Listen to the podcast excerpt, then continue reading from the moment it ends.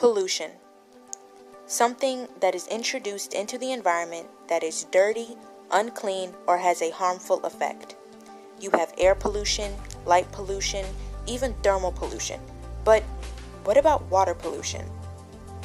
Water pollution occurs when harmful substances, often chemicals or microorganisms, contaminate a stream, river, lake, ocean, or other body of water, degrading its quality to the environment and to humans.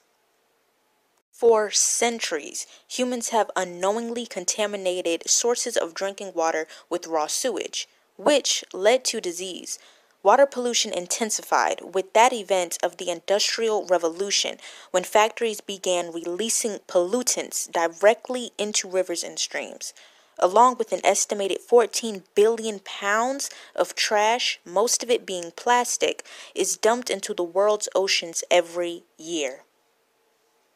Bacterial, viral, and parasitic diseases like typhoid, cholera, and hepatitis, as well as skin infections and gastrointestinal, are spreading through polluted water.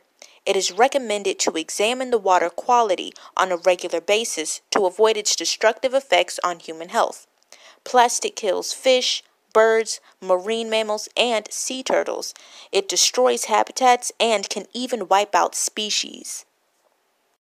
The World Health Organization, or WHO, estimated that contaminated drinking water causes around 485,000 deaths each year. By 2025, half of the world population will be living in water stressed areas, as of a recent study that showed this in 2019. Now, you may be wondering, how does all of this affect us here in South Carolina? Well, let me tell you. More than 1,000 waterways here in South Carolina are considered quote unquote impaired, too polluted to meet water quality standards according to Carolina Clear. Not to mention, in an article you can find on the website thestate.com, exclaims that lead has been found in creeks, rivers, and lakes across South Carolina, perplexing state regulations. Even though that this is a whole world problem, the change can start with us. We can help by not littering, reducing the use of plastic, recycling properly, as well as supporting organizations that address plastic pollution and, most importantly, spread the word to our friends and neighbors to help stop the spread of pollution.